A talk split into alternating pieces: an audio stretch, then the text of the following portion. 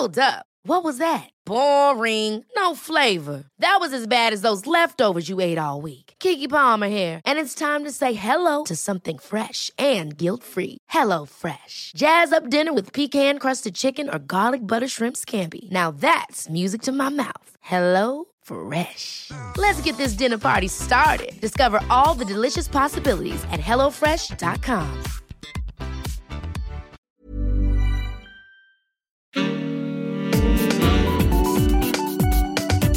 Queer as Berlin.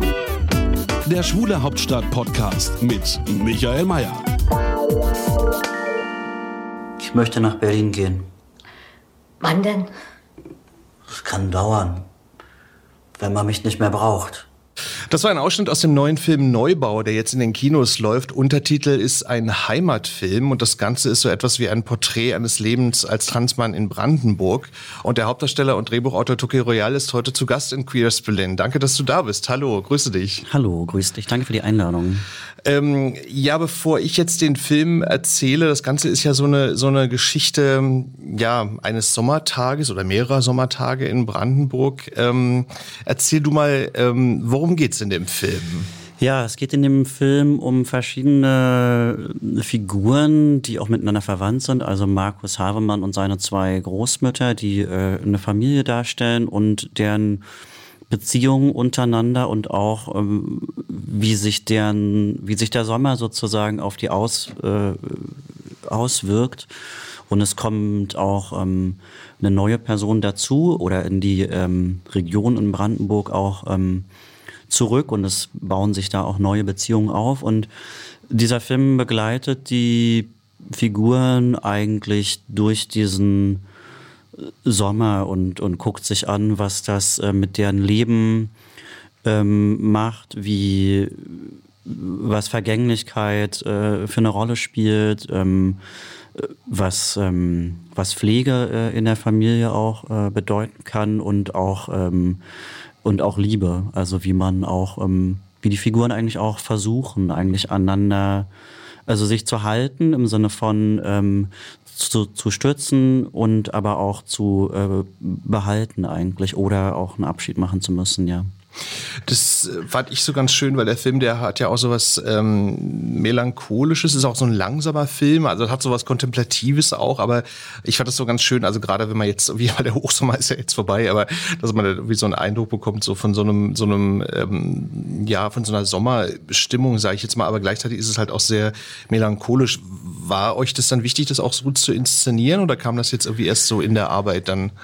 Ja, ich glaube, dass ähm, es stellt sich halt eine andere Zeitlichkeit, finde ich, immer her, wenn man im Sommer aufs, aufs Land fährt. Also irgendwie sind die, die Rhythmusfragen sind äh, andere als äh, aus einer äh, aus einer stickigen, ja, aus einer stickigen Großstadt raus, genau.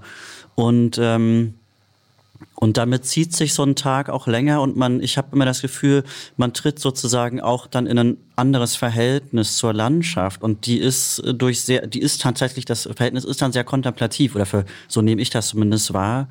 Ähm, denkt man dann, ah ja, es ist ja vermeintlich ruhig, man möchte vermeintlich sozusagen in, in die Ruhe und Erholung an See fahren, liegt dann am See und stellt natürlich nach einer Weile fest, es ist eigentlich auch gigantisch laut, weil die Pappeln rauschen äh, total doll, selbst wenn man da allein ist, ne, und und, und dann kommen wieder die Kraniche vorbei und äh, das sind so andere Geräusche als in der ja, Stadt. Ja, es ist ne? sehr, sehr laut. Irgendwie genau stellt man dann fest, ah nee, es ist doch eine unglaubliche Betriebsamkeit, auch weil es sind hier drei Rasenmäher in der Nähe an und und da hinten versucht sich irgendwie, äh, keine Ahnung, versucht die Landwirtschaft irgendwie schnell dem Regen zuvorzukommen und die Lern äh, Ernte irgendwie reinzuholen. Also ähm, und das ist, glaube ich, das versucht der Film schon, sich eigentlich ähm, auch, auch ähm, sinnlich ähm, mit dieser Landschaft irgendwie in, ähm, in eine Beziehung zu treten. Und ähm, ja, man kann sagen, dass die Kameraarbeit, also die Bildgestaltung, die Smina Blut gemacht hat, die ist sehr daran interessiert, aus einer relativ geringen Distanz eigentlich mit den Figuren durch ihre Tage mitzulaufen. Und das sind in dem Sinne dann auch sehr für den Schnitt, auch dann den, den Antonella, Antonella Sarubi gemacht hat, sehr, das sind dann auch sehr lange Einstellungen. Aber für uns waren die, äh, gehören die eigentlich zu diesem Gefühl des äh, Sommers in äh, im, im ländlichen Raum dazu, ja. Hm. Nee, ich fand es von der Stimmung her ja auch sehr, sehr, sehr schön. Ich würde dich gerne noch fragen, und zwar, ähm, nun ist der Film ja auch, äh, obwohl das jetzt nicht so, so offen thematisiert wird, aber, aber es ist ja so die Geschichte eines schwulen Transmanns in Brandenburg, ähm, der ja auch so überlegt, äh, nach Berlin zu gehen. Das haben wir ja im O-Ton auch gehört. Mhm. Es gibt ja eine Szene drin, da sind, glaube ich, zwei Amerikaner, sind das, glaube ich, in so einem Café ja, oder Touristen, so. Ja. Touristen. Mhm. Und ähm, dann ist, das sieht man in der Szene so, wie der Hauptdarsteller, also du, äh, dann so, also es war so mein Eindruck, so überlegt, die beiden anzusprechen ja. und dann auch so ihnen so folgt und so. Ähm, mhm. Ich habe mich dann so gefragt, ist das, war das auch für euch jetzt so ein Thema, also so nach dem Motto, dass man sich da in Brandenburg auf dem Lande dann so als jemand, der nicht ganz so in den Mainstream der Gesellschaft passt, auch so ein bisschen allein fühlen kann, so ein bisschen einsam fühlen kann? Ja, das ist eigentlich schon auch eine, ähm, das ist schon auch eine gewisse Bilanz eigentlich für, äh, ich finde auch, das mitunter nicht gut funktionierende ähm, Verhältnis oder den sagen wir mal, Kulturaustausch zwischen äh, Berlin und Brandenburg, weil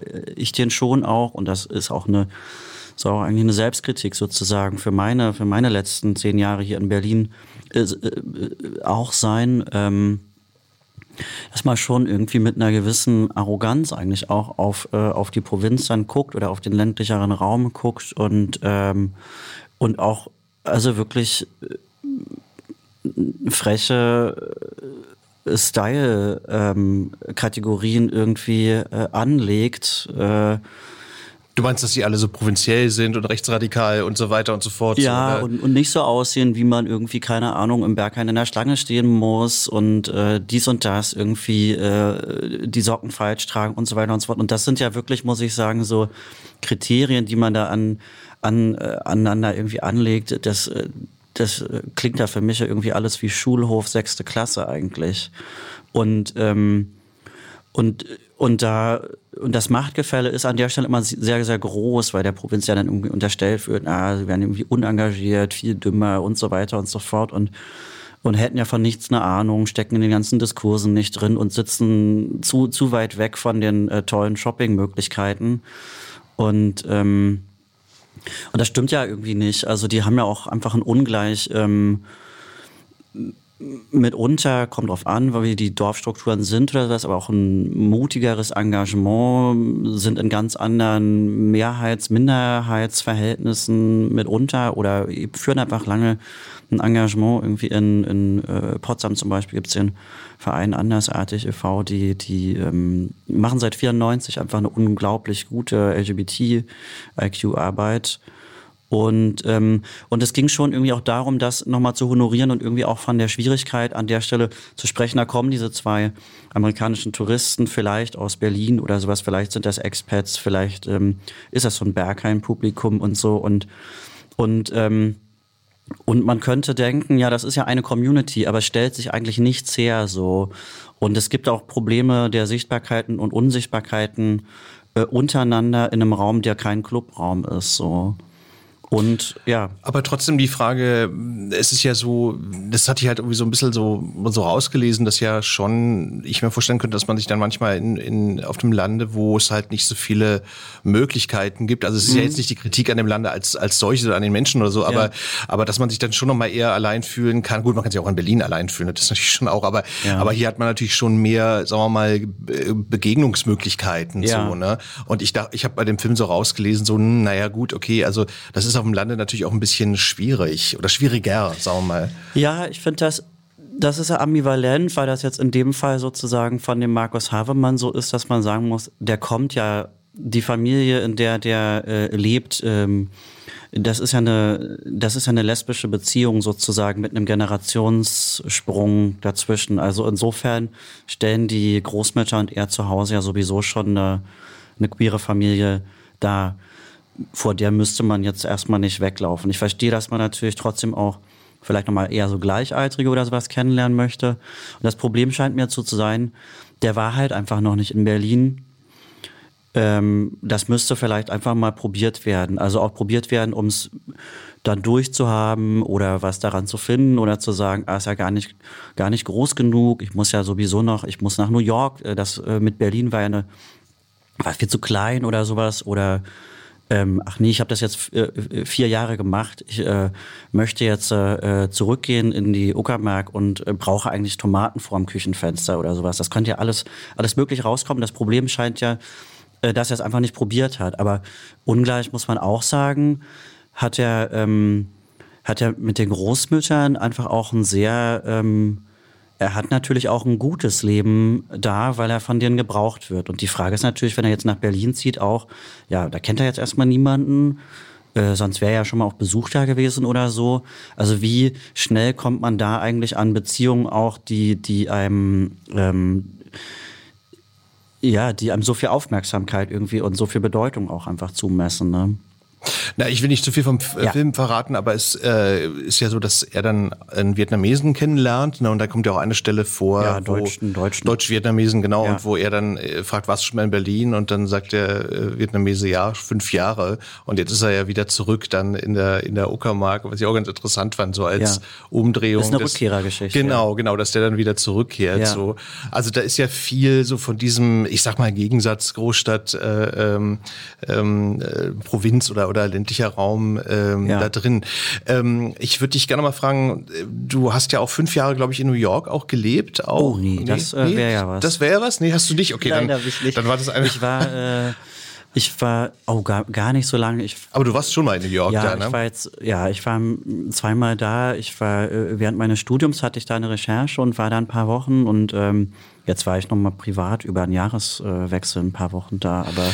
Ähm, na, ich wollte dich fragen, und zwar, äh, wie war denn das für dich selber? Gut, ich meine, Quedlinburg ist jetzt noch kein Dorf, aber ich meine, wie war denn das für dich selber eigentlich so der, der, die, die, die, ja, der Unterschied zwischen einer Kleinstadt und einer Großstadt, also Berlin oder wie ja, war das für dich? Das war mir früh klar, dass ich äh, da weggehe und dass ich, ähm, dass ich nach Berlin muss, äh, möchte ich glaube, das Problem ist auch, ähm, also ich muss sagen, für mich, ähm, ich finde die Großstadt gut.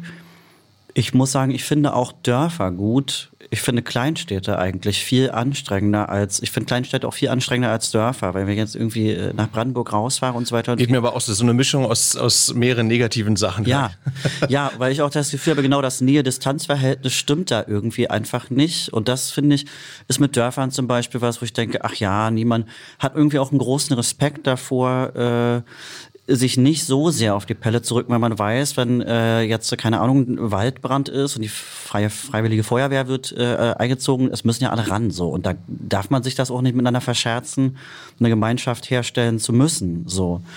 Und das ist in der Kleinstadt irgendwie nicht das Gefühl. Da habe ich schon eher den Eindruck oder auch die Erfahrung, dass es viel darum geht, wann haben die Nachbarn eine Viertelstunde zu spät die Tonnen rausgestellt und so weiter und so fort. Und wer hat hier wen im Blick und alles, ähm, alles wird da so, be, so bewertet. Und diese, die Anonymität, die die Großstadt verspricht, die gibt es für mich im Umkehrschritt auf eine Art auch im Dorf. Und da ist sie hergestellter so. Und in der Kleinstadt fällt das weg. Also insofern, genau, mir war klar, ich, ähm, möchte mich diesen Blicken auch äh, so, so, so früh wie möglich nicht mehr aussetzen müssen und äh, nach Berlin gehen. Ja, das war eine gute Entscheidung.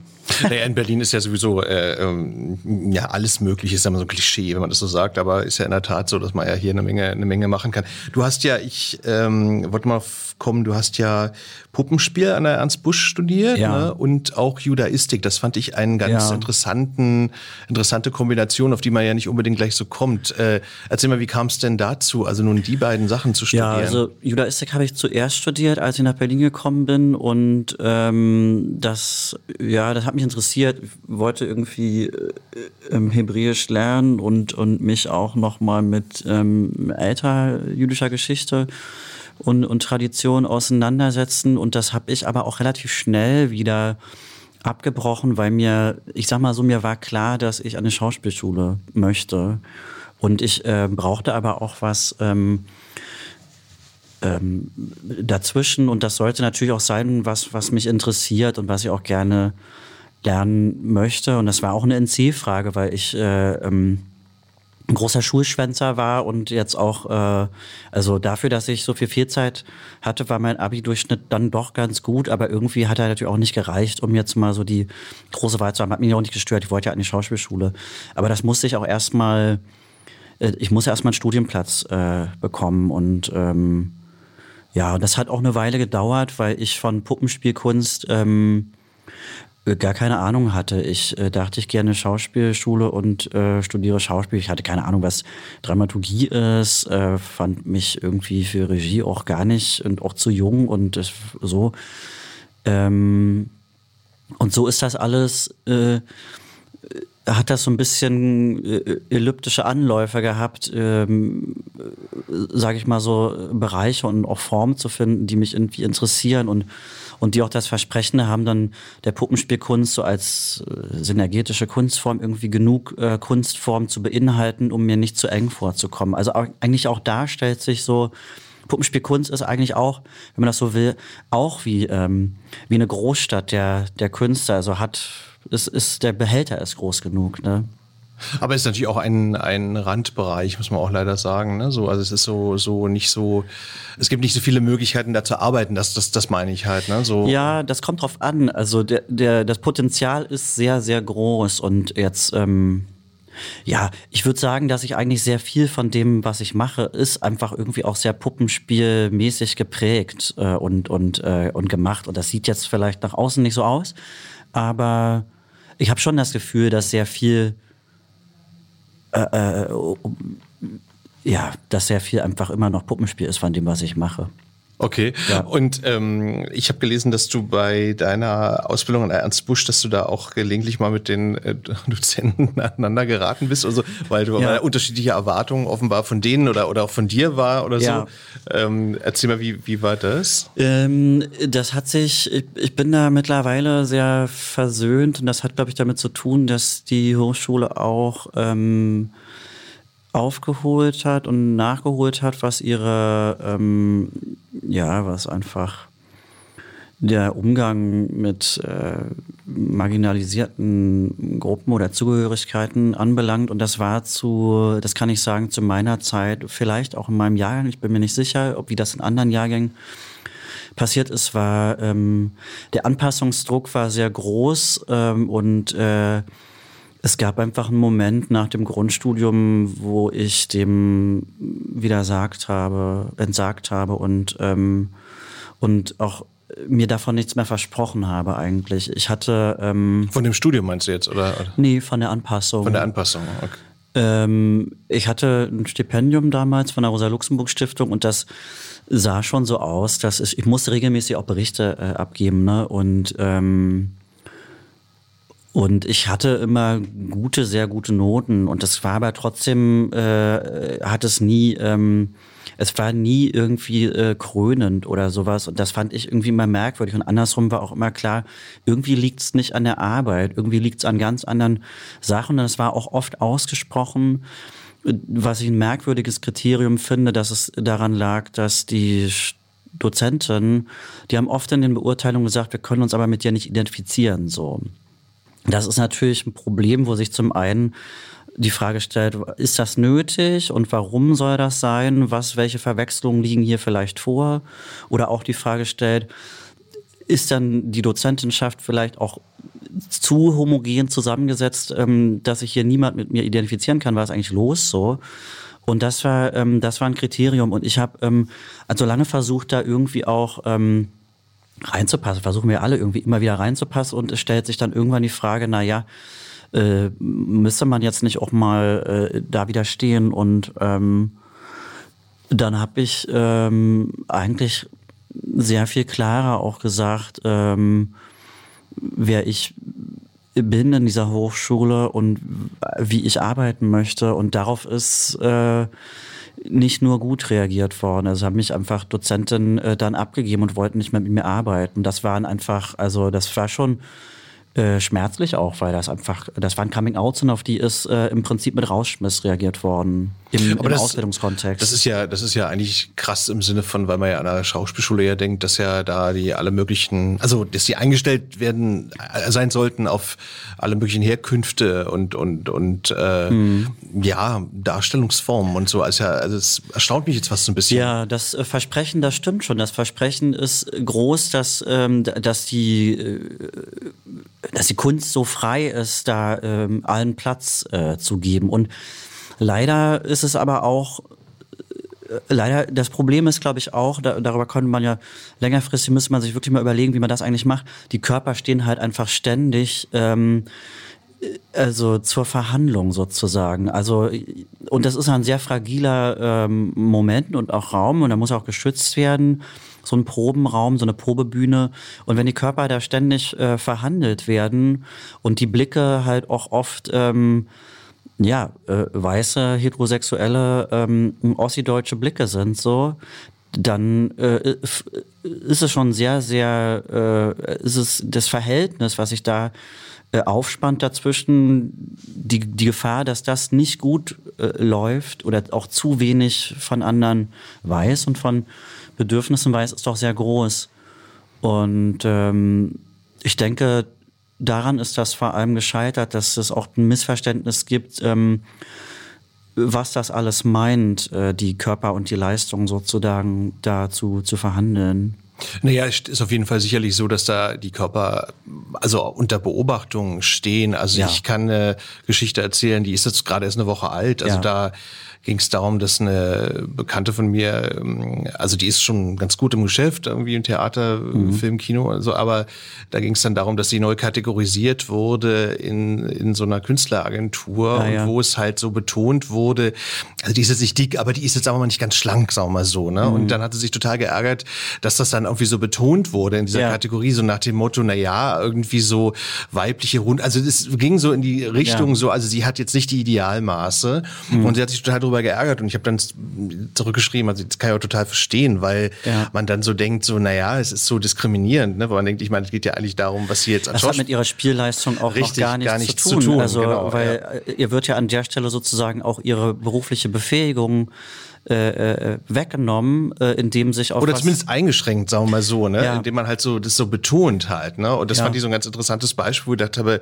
meine Güte, also dieses Gewerbe ist auch, also wie du sagst, also die Körper, die stehen so unter ja. Beobachtung, ja, so, ne. Äh, und würdest du dann aber sagen, mhm. ähm, dass das ähm, ja, also gut, was ich jetzt gerade erzählt habe, ist offensichtlich ein Beispiel, dass es nicht besser geworden ist. Aber, mhm. aber würdest du denn sagen, dass das besser geworden ist oder, oder erlebst du das immer noch so? Ja, also beides. Ich denke, ähm, ich denke, da ist gerade viel Bewegung drin und ich habe das Gefühl, dass da auch für ähm, nicht weiße deutsche Perspektiven auch viel Bewegung drin ist. Und andersrum ähm, verstehe ich, dass der Zorn, dass der Gerechtigkeitszorn auch einfach ähm, sehr groß ist und auch ähm, an der Stelle wieder frei wird, weil an der Stelle, wo sich Sachen einlösen, kommt ja nicht unbedingt irgendwie eine Beruhigung und Versöhnung. Es wird ja auch mitunter einfach Platz, irgendwie festzustellen, wie erschöpft einfach auch politische Kämpfe äh, sind, weil es einfach schon so lange geht und weil eigentlich auch klar ist, habt euch nicht so, also habt ihr die, äh, die, die, ähm, die Sachen in der Hand haben sozusagen, habt euch nicht so blöd, das Spielzeug einfach ähm, zu teilen. Das ist einfach Lebenszeit. Das ist irgendwann ist äh, irgendwann ist es mit uns allen irgendwie auch jeweils äh, vorbei und es macht keinen Sinn, jetzt wieder 40 Jahre zu warten und dann immer noch zu sagen, oh, da hat sie ja schon viel getan, so ne. Mhm. Ja, ja, das ist, das stimmt. Das ist, das geht ja wirklich schon sehr, sehr, sehr, sehr lange. Wobei ich jetzt sagen würde, ich glaube, es ist schon ein bisschen besser geworden durch so eine breitere gesellschaftliche Diskussion auch. Ja also MeToo und diese anderen Sachen und dann ja. auch Black Lives Matter. Also das schwappt ja auch so zu uns rüber, so. Ne? Also ja. wo ich dann denke, es ist so. Also ich will es jetzt nicht schön zeichnen. Ich will mhm. nur sagen, ich glaube, es ist schon ja. ein bisschen besser geworden äh, im Bewusstsein. Auch ja klar. Fridays for Future auch. Und trotzdem muss ich sagen, auch da ist natürlich gibt's einen Generationssprung. Also ich ge gehöre ja nicht zu den Jüngsten mehr und äh, stehe, muss auch feststellen ich bin, ich bin ja, ich kann ja maximal jetzt sowas wie der Onkel von Fridays for Future sein und das ist die nächste Generation. Meine äh, Frage ist ja eigentlich nur, was braucht ihr denn von mir? Kann ich euch, äh, äh, kann ich euch irgendwie Schnittchen schmieren? Wie kann ich euch denn unterstützen? Aber ich muss ja auch äh, verstehen, dass das die Generation ist, die sauer sein wird auf mich, dass, äh, dass ich ihnen das, äh, also nicht ich nur allein, aber dass wir ihnen das sozusagen so überreicht haben. Wir müssen die Wut auch in äh, Empfang nehmen und können nicht sagen, es ist alles besser geworden. Da wachsen Bedürfnisse nach, irgendwie aus, äh, aus anderen Selbstverständnissen und Erlebnissen und logischerweise werden die nicht sagen, ist doch alles schon schön. Naja, klar, da ist auch ein anderes Bewusstsein gewachsen. Also ich bin ja noch älter als du. Also Ja. das so, so, da, da werden auch andere Fragen gestellt, aber was ich auch gut finde Ja, auch. klar. Also weil äh, das, das muss ja auch ab einem gewissen Punkt auch mal, mal sein. Ja, das ist auch meine Hoffnung, dass die, ähm, dass die uns Sachen nicht durchgehen lassen. Genau. Ich ähm, würde aber gerne noch mal auf einen anderen Punkt kommen. Und zwar, ich habe gelesen, du hast ja auch zwei, also so habe ich das verstanden, zumindest zwei biografisch geprägte Stücke gemacht. Also es waren, glaube ich, Monologe, ne? Mhm. Äh, Solo-Shows, ja. Mhm. Genau, genau. Ähm, also Monologe, falsches Wort, genau. Aber eines hieß, ich beiße mir auf die Zunge und frühstücke den Belag, den mir meine Rabeneltern hinterließen. Ja. Da musste ich erst im ersten Moment so ein bisschen lachen, aber eigentlich ist das ja eigentlich gar nicht, gar nicht lustig. Äh, harter Titel. Äh, w- worum, worum ging's da oder warum hast du das Stück so genannt? Das war, also, ja, ich muss das äh, vielleicht so erzählen. Die erste Show, die ich gemacht habe, das war meine Diplom-Show, die hieß Duquet Royal und das ähm, ging gar nicht, ähm, das äh, hatte mit Eitelkeit eigentlich gar nichts zu tun, sondern es ging vor allem darum, das war eben der Moment, wo ich beschlossen hatte, das bringt nichts mehr mit der Anpassung. Ich muss ja selbst für mich sorgen. Meine Coming Out sozusagen an der Hochschule hatte, eben auf die schlecht reagiert worden ist. Und ich hatte das Gefühl, ich muss einmal versuchen, jetzt noch, ob ich in diesen Beruf reinkomme, weil das war immer meine äh, quälende Frage eigentlich, wie kann ich überhaupt in diesen Beruf reinkommen? So, wenn das die ähm, Ausschlussmechanismen sind. Und, und Türkei Royal war ähm, eben der Versuch, der Aufschlag, ähm, mich da reinzubringen, mich als Marke zu, inszi äh, zu inszenieren oder zu setzen und auch mir alles zu erlauben, äh, worauf ich Lust habe. Also auch ähm, zu malen, Musik zu machen, irgendwie ähm, das alles auf der Bühne zumindest einmal auszuprobieren, um zu gucken, klappt das dann, ähm, was ich machen möchte? Weil sonst äh, ist das auch Quatsch, wenn man immer sagt, ah, es liegt ja an den anderen, dass ich nicht darf oder so. Man muss es ja auch mal probieren. Ist das eigentlich, stimmt das überhaupt? Ähm, und, ähm, und das habe ich gemacht. Das war dann doch auch sehr erfolgreich. Die Hochschule ist da auch stolz dann drauf gewesen, auf diese Arbeit. Das ist natürlich irgendwie auch ein Moment, wo man auch nicht weiß, ähm, soll man jetzt höhnisch lachen, soll man sich echt freuen? Ist das jetzt gut? Kann man sich jetzt hier versöhnen? Bleibt da, wie geht man mit diesem, wie geht man mit dieser Erfahrung davor um? Und du hast aber schon so ein bisschen autobiografisches da reingebracht, so, oder?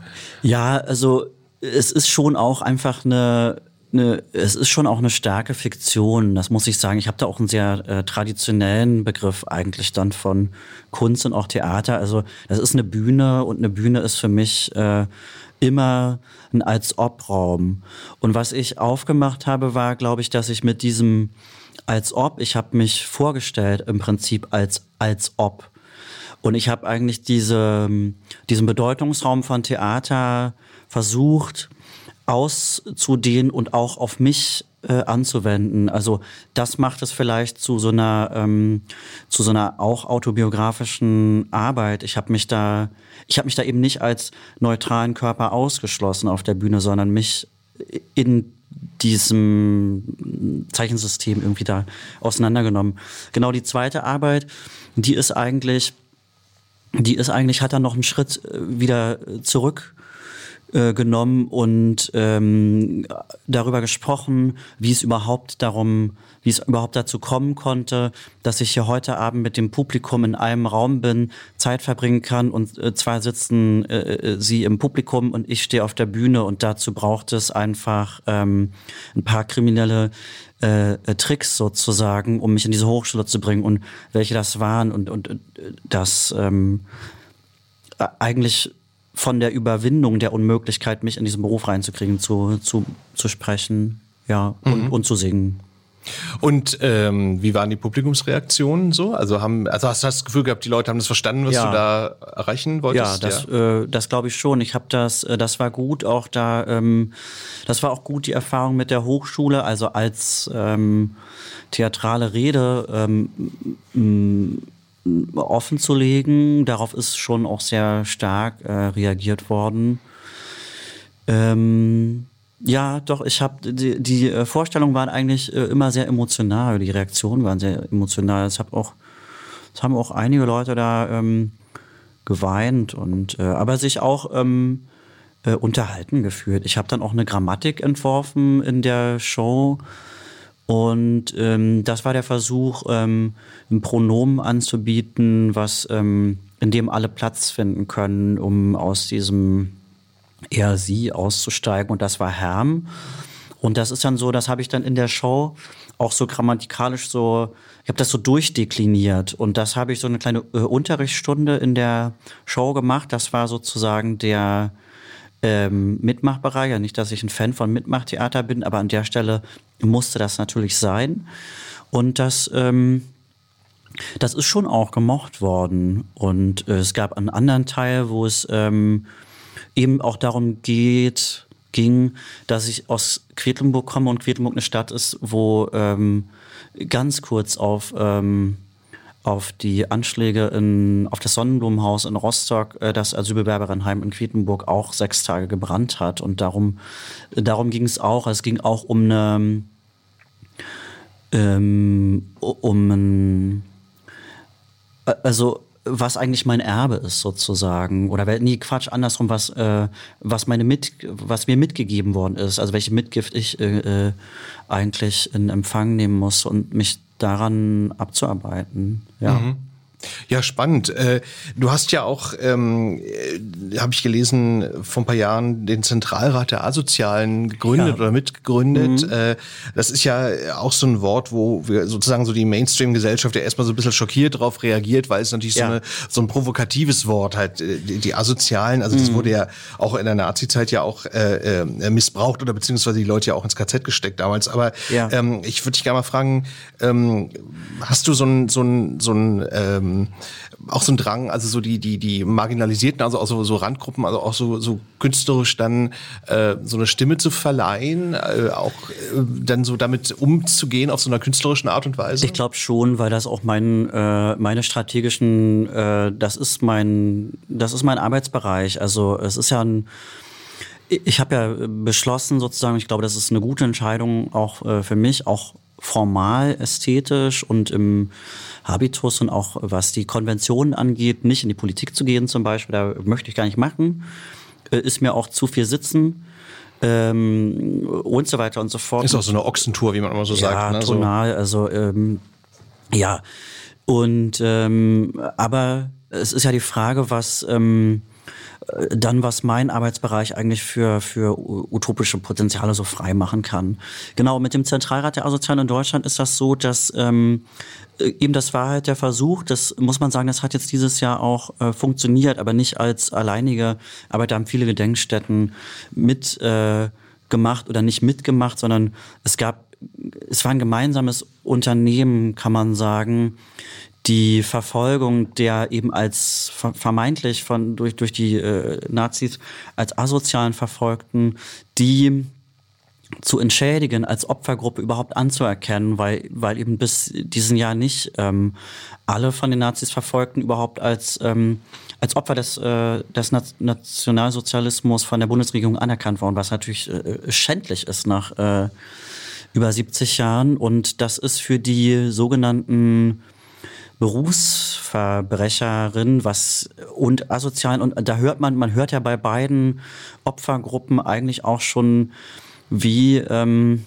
was das einfach für ein abwertender, äh, hässlicher Blick auf Menschen ist und das ja wahrscheinlich auch gar nicht also was daran einfach nicht, nicht, nicht stimmen kann. Also Berufsverbrecherin, das, man hört das ja schon, dass, äh, was soll das sein? Das sind natürlich diese komischen, rasseideologischen äh, Behauptungen, dass ähm, was immer so angeboren sein soll und so weiter und so fort und, und, und da irgendwie auch, ja, und darum ging es das so, ähm, das zu machen und aber auch den und auch dieses Wort asozial, was ja irgendwie, äh, wenn ich mich nicht täusche, auf jedem Schulhof eigentlich auch. Ich würde gerade sagen, das ist ja heute noch gebräuchlich. Ja. Ne? ja, ja. Da wird viel gesagt. Das steht auch in den Kommentarspalten, steht das auch oft drin. Es ist halt schon ähm, genau auch der der Versuch, dieses Wort ähm, eben zu zitieren, ähm, aber es eigentlich auch abzunutzen. Ne? Mhm. Also soll eigentlich rausgeschmissen werden. Ja.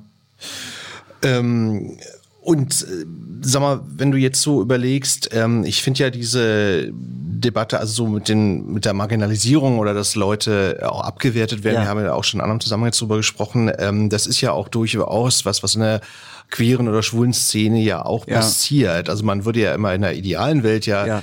denken, dass das da nicht passiert, weil die Menschen äh, einen, besseren Blick darauf haben Du meinst sollten. intern? Ge- Intern, Ja. genau. Mhm. Aber das ist ja nicht so halt. Und Nee, ich natürlich äh, nicht. natürlich nicht, genau. Ja. Und ich würde dich gerne mal fragen, wie ähm, erlebst du das denn selber, also sowohl als Privatmensch oder auch als Künstler? Mhm. Ähm, also hast du selber damit zu tun oder oder oder oder verarbeitest du das auch noch mal auch jetzt weiterhin künstlerisch? Wie wie ist das? Ja, ich habe damit natürlich automatisch auch zu tun, weil ähm, ja, weil es stellt sich ja, stellen sich ja für mich auch immer schon Fragen, äh, auch in meiner Kindheit und Pubertät, wer sind meine Vorbilder irgendwie, ne? Und ich kann mich dran erinnern, dass es in den 90ern, also als, ähm, das war dann ja quasi da meine Zeit, der, der äh, ja, Pubertät so. Also da gab's äh, Hella von Sinn, Ulrike Volkers, Alfred Biolek, äh, Guido Westerwelle und ähm, habe ich wen vergessen, gut, Rosa von Braunheim. Ja, das waren so die die Vorbilder der 90er, ne? So, Ja, So. und das hat mich in extreme Schwierigkeiten gebracht, äh, weil ich mich, äh, ich hatte totale Identifikationsprobleme und ich wusste nicht, äh, ich habe natürlich trotzdem jeden Ulrike äh, äh, Volkerts Tatort geguckt und fand das irgendwie auch auch gut, aber ich hatte mit vielen dieser äh, Personen sozusagen ein erhebliches Problem. Ich habe mit Guido Westerwelle große politische äh, äh, Differenzen äh, gehabt, so. Und, und da stellt sich natürlich das Problem. Und aber andersrum war ja mein oder ist auch mein Bedürfnis, ist natürlich eigentlich da, sehr viel gemein zu haben. Und das stellt sich aber nicht, stellt sich ja nicht her, weil es auch äh, ganz andere politische Anschauungen gibt und, und auch ganz andere, weiß ich nicht was, soziale Ein anderes Weltbild kann man ruhig sagen, ne? So also im Falle von Westerwelle Ja. zumindest, ne? So Absolut. Ja, Umgangs, Umgangsform oder so. Und das habe ich, ähm, ja, also äh, das, äh, wir sind ja manchmal reagieren wir ja irgendwie auch so ähm, empört, wenn man denkt, ah ja, aber sie ist doch lesbisch, wie kann sie denn dann so, wie kann sie denn dann so rassistisch sein? Sie hätte es doch irgendwie, äh, wo bleibt denn ihre Empathie und ihr Einfühlungsvermögen? Warum kann sie denn da nicht mitgeben? Warum grenzt sie sich dann irgendwie um sich herum irgendwie ab? Und das muss ich sagen, das Problem habe ich schon irgendwie auch nach wie vor, dass ich, äh, aber das sind so Empathieprobleme und andersrum muss man sagen, da braucht es auch die Voraussetzungen nicht, äh, äh, schwul oder äh, bi oder äh, irgendwie ähm, äh, aus, aus diesen äh, Community-Möglichkeiten sozusagen Zugehörigkeiten zu haben. Also Empathie stellt sich anders her und braucht auch nicht, äh, braucht auch diese Diskurs, ähm, Hoheit braucht es darin auch nicht. Das kann auch ähm, meine Oma, die in keinen Diskursen dieser Art drinsteckte, äh, kann ähm, das Herz irgendwie an der richtigen Stelle haben und äh, es ist alles gut.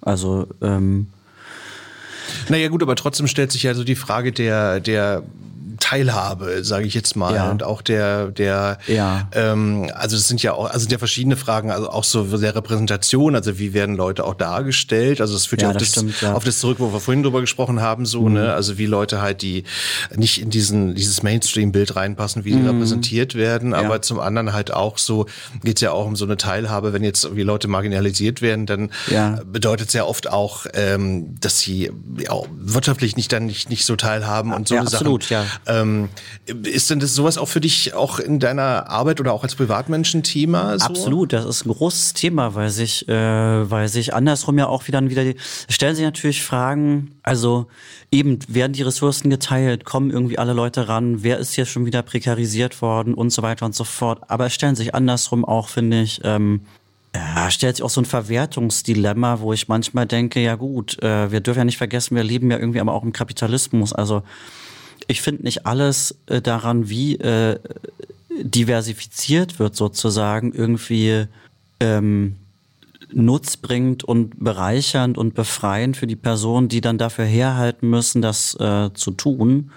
Also die als Diversifizierungsoberfläche äh, ähm, sozusagen auftauchen sollen. Und da stellen sich natürlich auch Fragen, wo ich manchmal denke, ja, wenn Leute mit bestimmten Zugehörigkeiten wieder zurück auf diese Zugehörigkeiten verwiesen werden, über andere Themen nicht sprechen sollen, dürfen, da wird es für mich schon wieder ganz schön ganz schön schwierig, weil also dass sie sozusagen reduziert werden auf, werden auf ihr schwarzes lesbisches oder was auch ja, immer ja, sein, genau. so, sowas. Ja, halt. genau. Das stimmt, aber das das ist einmal auch so ein Lieblingsthema von mir. Ich finde, es ist ganz schön. Ich finde ähm, äh, zum Beispiel so in amerikanischen Zeitungen oder so, also jetzt mal unabhängig von der Frage, was man von Amerika hält oder so, aber da finde ich zum Mhm. Beispiel manchmal ganz schön, was bei uns aber noch so fehlt, dass dann man liest dann so einen Text und da geht's dann um keine Ahnung, um irgendwie Steuerreform oder Ja. Gesundheits so und dann wird dann ganz selbstverständlich erwähnt. Äh, ähm, Mr. Hm und sein Partner Ja. so und die haben jetzt auch dieses oder jenes Problem. Ja. Und da geht es in dem Moment aber überhaupt nicht um, um Schwulsein ja, oder um lesbisch Stellt sein. euch mal vor, setzt euch mal hin. Genau, also so und dann, dann ist das so ganz selbstverständlich im Text mit drin und das finde ich halt bei uns immer noch so ein bisschen wenig, wo dann immer wenn es um irgendwie, ja, keine Ahnung, lesbische Ja. Trans-Thema, das wird dann immer halt äh, so auf dieses spezielle Thema reduziert. Ja. Und das hat nicht so eine Selbstverständlichkeit, dass das so allgemein auch breiter auftaucht. Das finde ich so ein bisschen schade manchmal. Das ist total schade, weil es ja letztendlich auch äh, dann immer darauf verweist, wer alles quasi nicht Teil der, nicht selbstverständlich Mitglied äh, dieser Gesellschaft sein soll. Das ist natürlich happig zu verstehen, äh, drei Generationen äh, deutsch-türkischer ähm, Familien äh, werden immer noch nicht äh, trotzdem, dass, ähm, dass die Staatsbürgerschaft sich auch hier sehr, sehr spät eigentlich äh, ähm, umgewandelt hat in äh, wer hier geboren wird, äh, ist Deutsch, hat einen deutschen Pass, so kommt natürlich auch vor. Und trotzdem, das ist ähm, absolut fatal, da immer wieder auch das Signal zu geben, nee, eigentlich ja nicht, so, eigentlich gehört es ja nicht dazu. Und da stellt sich natürlich, es konstruiert sich dadurch auch immer wieder so ein, so ein weißer, heterosexueller, äh, mittelständischer, äh, deutsch, deutsche Normalität. Main- sozusagen. ja, Mainstream ja, genau, halt. das ist, äh, Ja, ja, es ist dann halt immer Schwierig. so äh, Müller-Meyer-Schulze halt so, ne? Ja, genau. Klischee, was dann irgendwie so, Ja. so äh, also das weiße heterosexuelle Klischee, was irgendwie auch immer so auftaucht. Ja. Ja. Gut, jetzt kann man wiederum sagen, ich meine, es ist natürlich auch die Mehrheit, die in Deutschland lebt. Das muss man natürlich wie einfach mal so feststellen. Aber, ja, zwei Drittel. Ja, aber genau, aber nicht, nicht Äh, mehr, nicht also, mehr alle, richtig. Ja, ja, genau. Zwei Drittel. Und ja, ich meine, das muss man auch sagen, guck mal, das war ja auch, äh, ich bin jetzt nicht so ein großer äh, Fußballfan, aber hier im Männerfußball zum Beispiel, ne, da, man sieht das ja auch und das waren ja da auch große Diskussionen, ja, die, äh, ähm, äh, die weiße deutsche, die, die, eben die Fußballmannschaft, die Nationalmannschaft, die ist halt auch nicht weiß. So und äh, es gibt da gar nicht mehr so viele äh, Müller, Mainzer, äh, Meier, Schulze, äh, Nussknacker-Spieler drin und das ist auch gut für den Genau. Spielstil und so weiter und so Und fort. angeblich ja auch, angeblich auch nicht alle heterosexuell, aber gut, das weiß man nicht. auch das ne? weiß man nicht. Ja, genau, aber ja. Na Also gut, das das, das, das letzte Tabu, was noch halt so besteht. Aber ähm, ich finde das eine ganz gute Überleitung. Ich, das fand ich ja bei eurem Film auch sehr schön, Ja. ähm, dass so dieses ähm, ja, schwul, Trans-Thema, also dass das so quasi so gar nicht, ähm, also im Film jetzt in dem Sinne vorkommt, sondern dass es quasi so ein Subtext Ja, ist, es wird der nicht vorgewarnt, ja. Genau, genau. Naja, ich meine, dass es halt nicht so im Vordergrund steht. Das, Ja. das finde ich irgendwie sehr, sehr schön, weil, Ja. weil oft ist es ja dann, oder nicht oft, aber doch dann irgendwie ähm, steht es dann so im Vordergrund und wo das dann auch so gelabelt wird halt. Ne? So, ähm, der, der Film lief ja auch ähm, in Saarbrücken, glaube ich, auf dem Filmfestival genau. auch. Und da kann mich erinnern, hat auch jemand geschrieben, dass ein Kritiker, dass er diesen Aspekt ganz schön fand, dass es das nicht so ähm, ja, das äh, ist die neue Selbstverständlichkeit. Genau, genau. Mhm. Ähm, ja, wie war das? Der kam gut an offensichtlich dann da im Ja, Filmfestival. also damit habe ich äh, so nicht gerechnet. Das klingt jetzt auch so wie, ah, das sagt man ja immer irgendwie, aber ähm, du, das ist ja mein erster Film und ich äh, und, und für Johannes, der Regie gemacht hat, auch und für äh, einige vom Team, die viel länger schon mit Filmen äh, beschäftigt sind, war es dann aber dann noch bislang die größte Arbeit und ähm, wir waren so äh, froh, dass wir eingeladen waren und im Wettbewerb zu laufen und den Film sozusagen mit anderen, äh, mit vielen Leuten sozusagen teilen und gucken und diskutieren zu können. Damit war ich wirklich reich beschenkt und dann äh, ähm, saßen wir in der Preisverleihung drin und äh, na, wie das manchmal so ist, dann, dann äh, sind ja die Beurteilungen zuerst gelaufen ne? und, und also die Beschreibung, die Begründung, sagen wir mal die Jurybegründung. Und dann denkt man so, ja Mensch, naja, gibt's halt noch einen anderen. Was, wer, wer, welcher Film war denn noch in der Uckermark? Äh, Das hat schon eine Weile gedauert, bis der Groschen gefallen ist, zu verstehen, naja Mensch, jetzt habt dich nicht so, das seid ja ihr. So.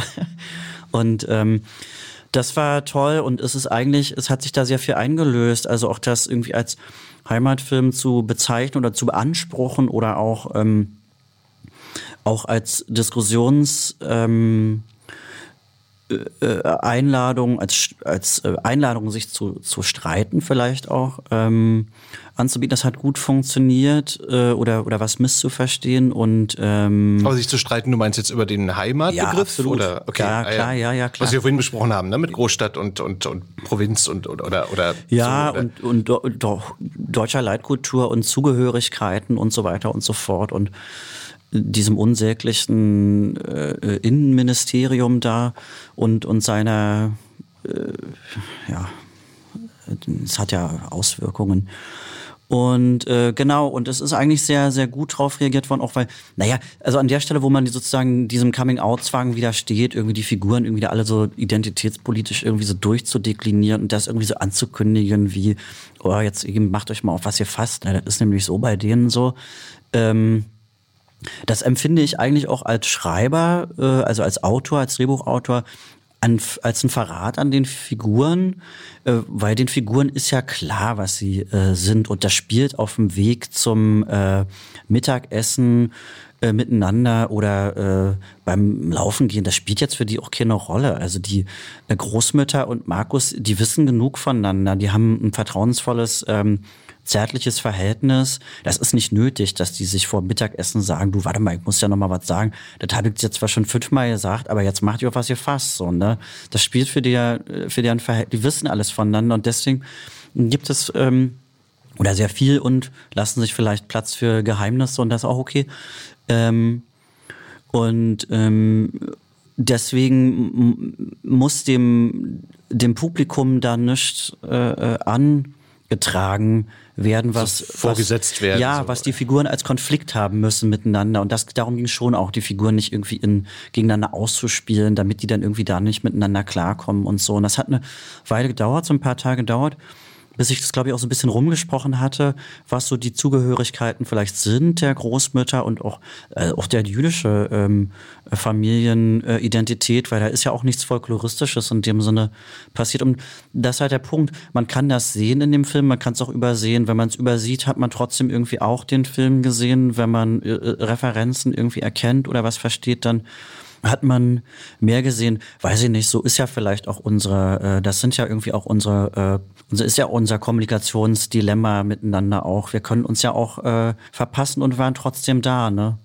Naja, sagen wir mal so, es kommt so ein bisschen natürlich auch auf die Intention oder auf die Geschichte an. Ich meine, sagen wir mal, ich würde jetzt nicht automatisch sagen, also wenn jetzt wenn man in einem Film jetzt äh, die Zuschreibung oder diese Labels jetzt in den Vordergrund stellt, das kann ja unter Umständen auch seine Berechtigung haben, wenn man eine bestimmte Geschichte, eine bestimmte Intention Ja. hat. Also ich würde das nicht Ja. automatisch jetzt immer so, äh, also es kommt so Ja. drauf an, aber es ist natürlich, Man kann mal, für beide äh, Positionen leidenschaftlich streiten. Bestimmt. Genau, also ich, ich, ich denke halt, äh, diese, diese Selbstverständlichkeit in eurem Film ist Mhm. halt sehr, sehr schön, weil man das ja immer noch zu selten sieht. Also gut, es wird natürlich mehr im Laufe der Zeit, aber äh, das ist ganz schön. Also ich meine, dass man jetzt irgendwie nicht mehr so dieses hyper problematisierte. Also ich mich erinnert das zum Beispiel ein Film, der auch äh, so, so ein bisschen in die Kerbe, auch wenn es eine ganz andere Geschichte ist. Es gibt ja, Ja. jetzt Futur 3. Ja, ja, ja. Und weil, bei da fand ich zum Beispiel bei dem Film sehr, sehr schön, ähm, der ähm, schwule Sohn, der ist ja äh, Iraner oder Deutsch-Iraner oder so. Und Ja. äh, was da sehr schön war in dem Film, normalerweise hat man ja immer diese Erwartung, großes Drama und Eltern nein Mhm. und das widerspricht unserem Glauben, hm, so und äh, ist gar nicht. Also die Mhm. Ja. Eltern sind äh, da super bei ihrem Sohn so, ne? Und ähm, Ja, ja. Und das, das fand ich irgendwie ganz schön, weil das war schon in dem Film auch so, also dass, dass das gar nicht so eine Ja. Problematisierungsebene ja, da hat. ich so, muss ne? sagen, ich mochte das an Futur 3 auch, dass ich e- eben, dass ich das Gefühl hatte, es wird, es werden keine, keine Konflikte zwischen den Figuren konstruiert auch oder in, Oder in so der über- vermeintlichen über- Erwartungshaltung. Genau, sowas, genau. Ne, dem Publikum so irgendwas ab, äh, irgendwas vermeintlich irgendwie schon mal, schon mal vorweggenommen und das, es ist ja auch interessant zu sehen, was dann irgendwie auch guterweise nicht passiert mit einem Publikum, weil man kann das auch einfach, es ist vielleicht so, man kann es so setzen, vielleicht, keine Ahnung, oder was dazwischen und ähm, und man kommt, äh, es materialisiert sich irgendwie, man kommt ehrlich gesagt bei einer ganz anderen Gegenwart irgendwie dann auch mal raus, wenn man, äh, wenn man sich diesen Zirkus da einfach nicht mehr gibt. Das mochte ich an Futur 3 auch sehr und ich, ich freue mich, dass der so, ähm, dass ja so viel Popularität einfach mhm. gerade auch äh, ja, vielleicht auch genau deswegen, weil es auch mal so eine ja, andere Rans, ne? Rangehensweise ist, dass ja. es halt nicht irgendwie im äh, Verstoßen werden, Selbstmord, was ich was endet, sondern halt, dass es so eine ganz schöne Selbstverständlichkeit ja. hat halt, ne? So. Ja, ja, ja, und es ist ja auch eine schöne Dreiergeschichte bei, äh, bei denen. Das hat mir, hat mir auch sehr gefreut, dass äh, die Liebesbeziehung, die anfängt, ähm, die steht halt nicht gegen die äh, Schwester und äh, ja, das, das, da komme komm ich sozusagen auch wieder an so einen Queerness-Begriff irgendwie ran, wo ich denke, ja, vielleicht ist das auch irgendwie eher queer als, ähm, als immer diese schnelle Übersetzung mit äh, lesbisch, äh, schwul und so weiter und so fort. Also auch in eine Dreierkonstellation mit einer Schwester nicht aufzu, aufzulösen und zu sagen, nee, die, die wissen ja, in welchen Beziehungen sie zueinander stehen und sie machen zu dritt weiter. So. Ja, so ein bisschen offen zu lassen, also offen für Interpretationen vielleicht auch, ne? So, also vom Zuschauer, Zuschauerin her, ja. meine ich so, ja. Ja. Du, das war sehr spannend. Danke, dass du hier ja, warst. Gerne. Also, das war Touquet Royal zu Gast bei Queers Berlin. Jetzt muss man noch mal sagen, der Film läuft ab 12. 12. November, November im, ja, ja. im Kino. Nicht, ver nicht vermutlich, sondern ja. Sondern ja, genau. genau, also ich wünsche eurem Film sehr viel Erfolg. Also danach wird er ja wahrscheinlich noch auf DVD und vielleicht auch Streaming on Demand oder so auch nochmal verfügbar sein. Aber jetzt sag mal, ähm, was sind denn deine nächsten Projekte? Äh, was, was, woran arbeitest du gerade? Mm, ich bin damit beschäftigt, den nächsten Film zu entwickeln und ähm, ja, ich bin mit Drehbuchschreiben demnächst beschäftigt. Kannst du schon ein Stichwort sagen oder worum es gehen ja, soll? Ja, es wird wieder um den ländlichen Raum gehen und es wird auch wieder um, es wird um Jugendliche gehen. Ah ja, okay. Und ähm, Genau, also ich habe mich, das ist auch gut in dieser äh, ganzen, äh, unter diesen ganzen Pandemiebedingungen, ich äh, bin einfach gerade sehr viel mit, mit Schreiben beschäftigt. Ja, das ist natürlich, gut, das ist ja sowieso eine einsame Beschäftigung. Das ist ein sehr guter Zeitpunkt. Aber es ist natürlich ein sehr guter Zeitpunkt, um das jetzt ja. zu tun. Da hat man auch seine, seine Ruhe, jetzt kann ich ja. mir vorstellen. Ja, genau. Also sagen wir es nochmal, äh, Neubau, ein Heimatfilm mit Tuke Real, vorne mit Tuke Real. Danke, dass du da warst. Ja, Dankeschön. Dank Danke. Einladung. Tschüss. Tschüss.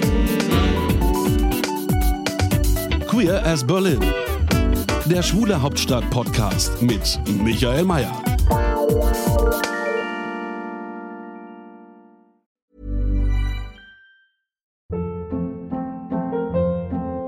Hold up. What was that? Boring. No flavor. That was as bad as those leftovers you ate all week. Kiki Palmer here, and it's time to say hello to something fresh and guilt-free. Hello Fresh. Jazz up dinner with pecan-crusted chicken or garlic butter shrimp scampi. Now that's music to my mouth. Hello Fresh. Let's get this dinner party started. Discover all the delicious possibilities at hellofresh.com. How would you like to look 5 years younger? In a clinical study, people that had volume added with Juvederm Voluma XC in the cheeks perceived themselves as looking 5 years younger at 6 months after treatment. Look younger, feel like you. Add volume for lift and contour in the cheeks with Juvederm Voluma XC. Reverse signs of aging by adding volume to smooth laugh lines with Juvederm Volure XC. For important safety information and to find a licensed specialist, visit juvederm.com. That's J U V E D E R M.com. Not for people with severe allergic reactions, allergies to lidocaine, or the proteins used in Juvederm. Common side effects include injection site redness, swelling, pain, tenderness, firmness, lumps, bumps, bruising, discoloration, or itching. There's a risk of unintentional injection into a blood vessel, which can cause vision abnormalities, blindness, stroke, temporary scabs, or scarring. Talk to a licensed specialist to find out if it's right for you.